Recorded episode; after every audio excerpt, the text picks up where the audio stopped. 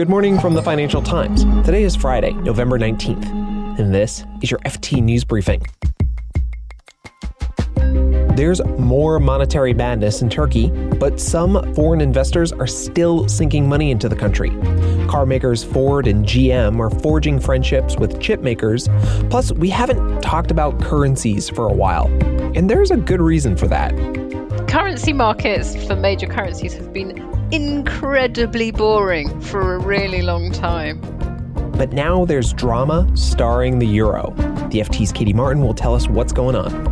I'm Mark Filippino, and here's the news you need to start your day.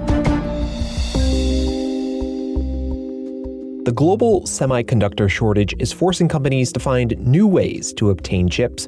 Some big companies like Apple and Huawei have decided to make their own, and yesterday, two big U.S. car makers said they are pursuing stronger ties with chip makers.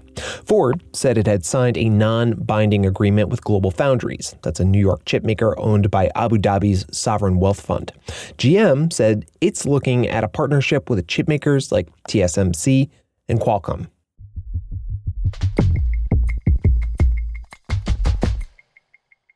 Something unusual is happening in currency markets. This week, the euro fell to its lowest level against the US dollar in 16 months. To understand why this is a big deal, I have the FT's markets editor, Katie Martin, on the line. Hey, Katie. Hey, how you doing? I'm doing well. So what's the story this week with the euro? The short version is it's going down. Do you want the long version? Yeah, hit me with the long version, Katie. Why not? Otherwise, this would be a really quick briefing. So currency markets for major currencies have been incredibly boring for a really long time. So one of the main things that currency markets care about is interest rates, and all the major interest rates have just been like nailed to the floor. So what the market has got a bit of a sniff of now is that the European Central Bank is going to be way behind the others in eventually lifting interest rates or tightening policy by curtailing quantitative easing or anything like that. So we've already seen that the Fed is on this clear trajectory towards cutting back its monthly bond purchases. It's starting to look like the Bank of England is at the very least having this conversation, whereas the ECB is just saying, nah, not going to happen. And so that is the recipe that you need to push the euro lower, and that's exactly what's happened. Right. And, you know, when it comes to the ECB doing something with the intent to benefit markets, forget about it. You know, we've said that Christine Lagarde, the president of the ECB, doesn't do things with the markets in mind, does things with the block in mind. So why do we care if the euro is sinking? Well, just to go back to what you were saying, Christine Lagarde does care very deeply about stresses and strains in the Eurozone government bond markets, but she can certainly live with a falling euro, probably. And again, you know, this is Lagarde's message working. You know, she told the European Parliament at the start of this week that tightening policy would actually do more harm than good. So what will Christine Lagarde think about this? I mean, yes, a falling euro will help exporters, but another senior figure at the European Central Bank, Isabel Schnabel, was also noting this week that if you see the euro sliding like this, then that could push up inflation by as much as 0.3 percentage points. That doesn't sound like a huge amount, but the ECB is very sensitive to inflation, and that's actually quite a large increment. So if we do start to see the point where the floor falls out of the euro exchange rate, which I'm not really expecting, but never say never, you know, but if this accelerates quickly and we do see this really pumping up inflation levels, then the ECB could potentially have a bit of a sense of humour failure about it. You know, one of these days, Katie, we're going to have a conversation that doesn't include inflation. That's never going to happen. No. Never going to happen. Okay, well, then in that case, let me ask you a follow-up question. How significant are these drops? Are there any comparisons to previous eras, previous times economies were, you know, recovering from a crisis or a shock? Yeah. So, you know, if you cast your mind back to the time before we had the pandemic and all central banks just chopped up their interest rates and, you know, through a mincing machine, and everyone was caught on the same level. These sorts of moves would have been fairly standard. You know, it was pretty normal for currencies to move around, believe it or not. So this isn't like an extreme currency crisis, you know, cough, cough, Turkey. We'll get to that in a second. We'll get to that. This is more kind of a return to the good old days where currencies provided some volatility and people weren't bored out of their mind on kind of currency trading floors. Speaking of Turkey, we are going to go to Turkey in a bit when we talk to Laura Patel in our next segment. Just give us the quick and dirty. What's going on there? Turkey's going to Turkey. So yeah, it cut interest rates by another full percentage point to 15%. That's the third cut in a row from the central bank there, which is under enormous pressure from President Erdogan to keep interest rates as low as possible. You've got inflation running there at something like 20%. So the currency fell 4% in response to this interest rate cut, which the central bank has indicated will be followed up again before too long. So the Turkish lira is now trading at about 11 to the dollar. It's never been in this kind of territory before. You know, international analysts and investors are just exasperated, and there appears to be no end in sight here. Yeah. If you're keeping score at home, the lira has plummeted more than 30% this year.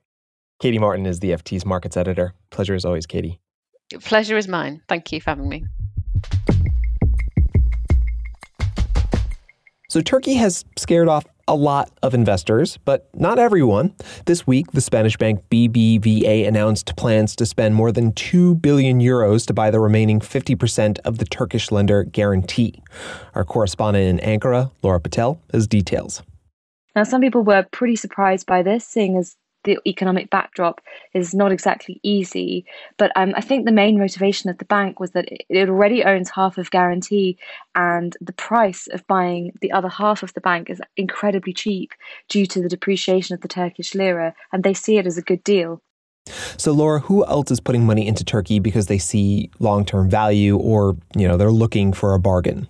Well, it's really interesting because I've been keeping my ear to the ground to see if investors are going to come in to snap up these like hugely undervalued assets here. And an interesting picture emerges. What I hear from analysts and diplomats and people who work in mergers and acquisitions is that new entrants to the Turkish market are incredibly hesitant. They look at the political backdrop, which is pretty turbulent. President Erdogan has been accused of consolidating his own powers, eroding the rule of law, meddling in the central bank, and they think, no, thank you. They decide that they want to stay away by and large. On the other hand, companies who already have a presence in Turkey, sometimes like a decades-long presence, sometimes feel bolder about the idea of expanding here. I think they feel that they are used to the ups and downs. They think that there's good profits to be made here. Turkey's a big country with a young population and a strategic location with access to markets in the Middle East and Europe and Asia. And if you have a high risk appetite, there can be opportunities here. One interesting exception is the tech sector, which has actually been enjoying a real boom recently. And thanks to that investment, we're actually expecting to see a slight increase in Turkey's foreign direct investment figures this year after about 5 years of declines. Still, though, you know, you've reported many big name companies have left Turkey. Is there anything that could bring them back? Honestly, I think that the main thing that would reverse the trend is if President Erdogan loses the next set of elections, which are scheduled for 2023. The opposition in Turkey is incredibly bullish about their prospects of forcing him from power at the ballot box. And that's an idea that has started to catch the interest of investors. I think most of those that I speak to still think that it would be an enormous gamble to bet that that's going to happen. Erdogan's a formidable politician. He has a lot of tools at his disposal, and it's by no means guaranteed that he will lose and that he will leave power. But if you have a high risk appetite and fancy a gamble, then, you know, there's an opportunity there. I think that if and when there's a change of government, a lot of money will flow into Turkey. Laura Patel is our correspondent in Ankara.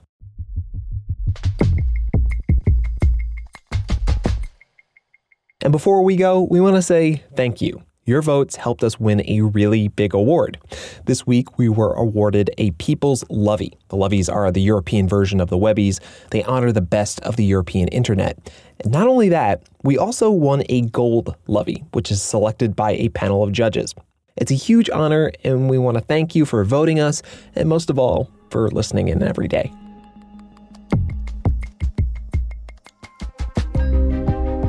You can read more on all of these stories at FT.com. This has been your daily FT News Briefing. I'll be taking next week off, but you'll be in the excellent hands of our fill-in host, Joanna Gao. See you in a bit.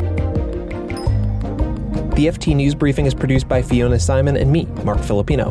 Our editor is Jess Smith. We had help this week from Peter Barber, Gavin Coleman, and Michael Bruning. Our global head of audio is Cheryl Bromley, and our theme song is by Metaphor Music.